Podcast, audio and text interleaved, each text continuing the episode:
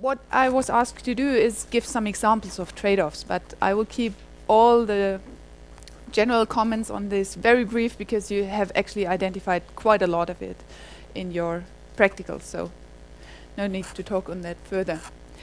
Um, so the trade-off analysis is very much dependent on the services that are included in the analysis. You said that already. Oftentimes the services that are very hard to determine are missing um, and the analysis is concentrated on the ones that are easy to determine. Timescales, we had short-term versus long-term implications, for example, on soil fertility, something like that. Every one of you covered that nearly. Um, some common trade-offs, um, they are linked to the preferences of human society, which follows um, first the provisioning services, then regulating services, and then cultural and supporting services. And that also came up quite frequently in your presentations. So this sequence is actually linked to the short-term needs of humans. Also, someone of you said that. So if you imagine a population of humans settling somewhere, then they will focus first on provisioning services just to sustain their living. At some point, they will think about the regulating capacity if their actions are actually sustainable. And just if they have reached a certain standard of living, then they will also think about uh, cultural and also supporting services. Um, then this sequence of the preferences on provisioning services is also linked to provisioning services being more tangible and identifiable by societies. And that's just the general issue. You know that you can buy goods in a supermarket and you're just more aware of the goods that you buy in a supermarket. And also, one group brought that up. Um, one indicator of a trade off is usually if one stakeholder has a private interest in a service. Because normally, usually, uh, a private financial gain outweighs a public loss. Um, so some common trade-offs, um, you identified them within provisioning services. Um, for example, the production of different crop species or food provision versus other provisioning services, for example, water supply, as there exist crop species that have quite a severe effect on water supply, for example. Then um, a trade-off that is very common is between provisioning and regulating services, because normally the provisions of a managed landscapes are preferred to the regulating potential that a natural um, landscapes provide you. So the most obvious carbon sequestration versus crops. Um, another example, if you think of an intense intensive agriculture with a high rate of fertilizer application, that will, on sometimes a short term, sometimes a long term, decrease your soil fertility and also the water quality. So now um, I have put some examples on how trade-off analysis are actually done. So you get quite a bit an overview of some methods that are out, but very short. So the most straightforward way um, to quantify trade-offs between services is, might be to just calculate the correlation between two services. And in this study that has been done for two regulating and two provisioning services, and you see from the numbers, um, they indicate some positive relationships, obviously between carbon storage and carbon sequestration. We have here a negative relationship with the grassland productions, and then you can also uh, identify relationships that are not significant, of course.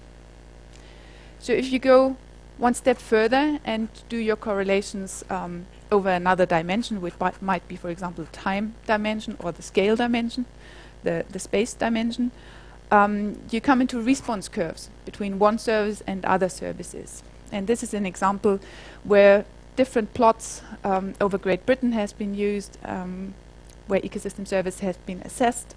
And you see on these curves that, for example, all the indicators of biodiversity, for example, plant diversity here, habitat diversity, the pollination, um, do show a positive relationship over quite a range. And this range might be spent by the time, for example, if you see just one plot, or that might be spent by the space over the entire plots over Great Britain. Um, and you see a positive relationship here, but with uh, some others, for example, the soil carbon storage or the cultural services here, you also have a quite different relationship. So that's also one possibility to analyze trade-offs. Um, a next big group of methods is related to maps, so spatial mapping of um, ecosystem services, and that's an example from a study from West et al. They map the average yield that can be achieved on a certain patch of land, and they also map the change in carbon stocks if that patch of land would be converted to croplands. So the difference in carbon stocks between natural vegetation and the cropland vegetation. And what they did then in as kind of analysis is calculating the ratio, how much carbon do I lose per unit provided yield. And that maps give you a quite good impression on the areas where the loss in carbon stock is quite high in comparison to the yield that you can achieve. So from this map, you might conclude that in the red areas, it's not very favorable to convert these areas to croplands. Okay? So that's one um, one example for trade-offs based on, on maps, and that's another example based on a biome scale. So here, the trade-offs in services are um, compared for different biomes for three services. Um, for example, if you look at the tropical forests here, um, then you see that they are quite high in any of these three services. And if you pick another one, for example, the boreal deciduous forest, you see that it even has a higher total carbon storage than the tropical forest, rainforest. Um, in terms of plant species, it's quite low and also has um, potential low potential crop yields. So just from this isolated analysis of, for example, two biomes and the comparison of the services that two biomes provide, you might be inclined to say, well, then let's use the tropics for crop production and let's use the boreal deciduous forest for carbon storage. Yes, that's okay that you say that based on this isolated analysis. But as you know, and all of you discussed that in their reports, the picture is more complicated, and of course we cannot base our decisions based on very isolated, isolated analysis. Um, another technique to do um, ecosystem service trade-off analysis is by scenario analysis, so that comes close to what you did. And this is now a schematic framework um, where they analyzed three different hypothetical land uses just based on expert knowledge. So they hypothesized that a natural ecosystem pr provide quite a number of services, um, but what it does not is it doesn't produce crops. In comparison, a very intensive cropland produces quite a number of services on a very low level, but it does produce quite some crops. And what they envision is like a cropland um, with restored ecosystem services, where nearly all services are provided on a nearly equal level. That would be sustainable to um, fulfill the demand. So that goes a bit in the direction land sharing versus land sparing. The first two examples are land sparing, where you just focus on the production of one service, and the second one would be an example. Uh, the third one would be an example of the land sharing. And that's more an example that goes in the direction that you did, actually now. Um, so the first one is um, a spider plot that shows you the provisions for um, the current provisions, and that's a US watershed, um, while the others present um, scenarios like everything is forested, that was our natural simulation, natural vegetation simulation, then they have all urban, and these are the provisions of an urban landscape in that region, and then they have here all crops. In that regard, it's all corn. So you can have the provisions of la the landscapes that you have today, you can have them in a context that is given by extreme scenarios. And you see also here that this, this graphical representation of the pl spider plots is, can be quite helpful to make that visible. So another method for quantifying trade-offs is by optimized landscapes. So if you want to go beyond just analyzing a handful of scenarios, which are can be extreme scenarios, can be hypothetical scenarios or actually land use managed uh, possibilities, then you can go to optimized landscapes. And I have a plot that um, should um, make this concept a bit clear. So what you actually do is like you do repeated runs of a model to optimize your ecosystem service provision. And you might actually um, you might actually consider all land use scenarios that are possible to do that.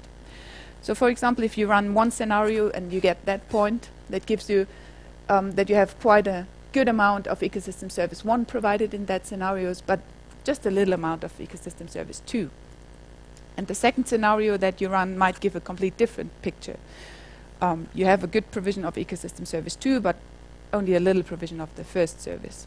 So just from these points that you would run, and that would you could have done that in a scenario analysis, that would have showed you, I do have a trade-off, or do I have a trade-off between these two? I can either produce the one service or the other service.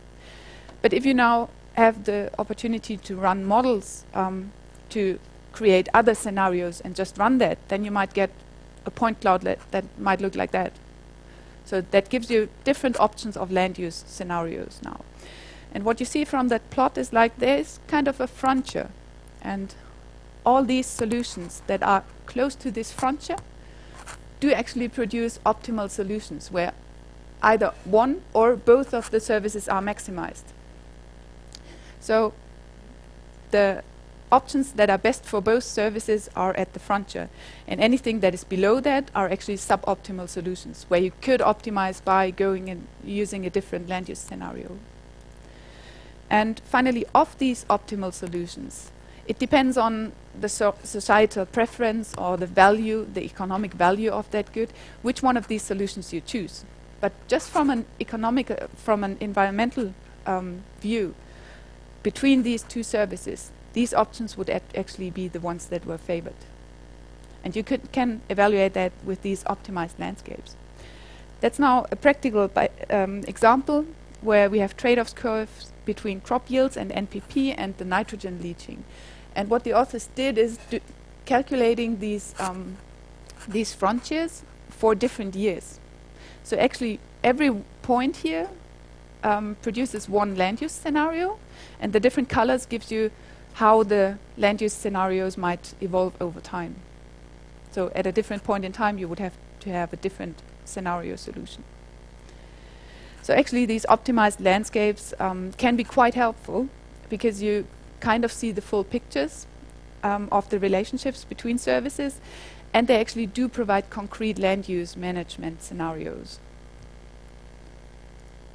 Um, a last methodological example that is very important um, for assessing cultural services is social preference functions. Um, and actually, you take different groups of peoples, for example, different stakeholders, and you ask them what are their preferences and can they rank them.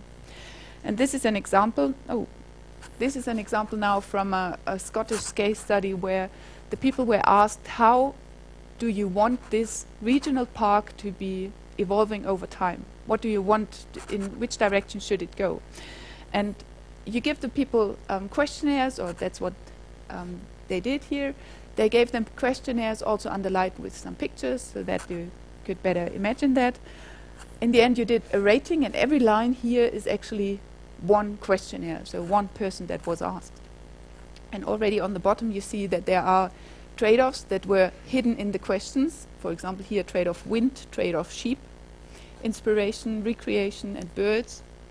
Um, and according to the answers, the people are grouped to specific clusters. And these clusters, in the end, were translated into so-called preference group. That was what they did. The first group here that was identified are the traditional traditionalists, that are actually the persons that say, we do want to keep our park as it is. We do not want to encompass any trade-offs. We don't want to take any trade-offs in having, for example, more sh sheep or a multifunctional landscape. We don't want anything of that. The second group might be the nature lovers, or as Joe would call them, tree huggers. Um, they would actually take some trade-off here, for example, in having more sheep and maybe all also more people in the park, but everything on the trade-off of having more trees in the park because that's their preference. And the last group might be the multifunctionalists. You see in the background there are some uh, wind turbines, and there's also more sheep standing around, and there's a biker. So they actually see it is a multifunctional landscape, and we can use these multi multifunctions to make our park, to give our park more services than it had before. Because we, for example, have to produce energy somewhere, we have to produce um, food, for example, the sheep. Um, but we can't do that in our park unless we can maintain it, so that we can actually maintain it. So that's a good method um, to actually gather all the cultural services of a region and get the preferences. So based on all this and on everything you said, um, that's just a small outlook and more like a summary on what um, all of you said in terms of trade-off analysis. So we see that management decisions are very often focused on the immediate provision of a service, the um, focus on the provisioning services. Trade-offs need to be understood and they need to be acknowledged at all stages of the decision-making processes. Also what one group said, trade-offs become more uncertain and difficult to manage with increasing temporal or spatial resolution. And that was, I was actually very happy that one group um, really identified that because you have to acknowledge that we can predict a bit of the future, for example, with models, but we can't do everything. And that it's simply more uncertain in with increasing time or space. Successful management policies will be those that incorporate lessons learned from prior decision into management actions. So there are a lot of examples out there can which you can transfer maybe to your specific case study. And finally, we do have a technological um, advance and these can significantly contribute to the minimization of new trade-offs, but they can also mitigate existing trade-offs. So that's actually a summary of what we heard from you about trade-offs and some examples on methods how trade-offs can be assessed.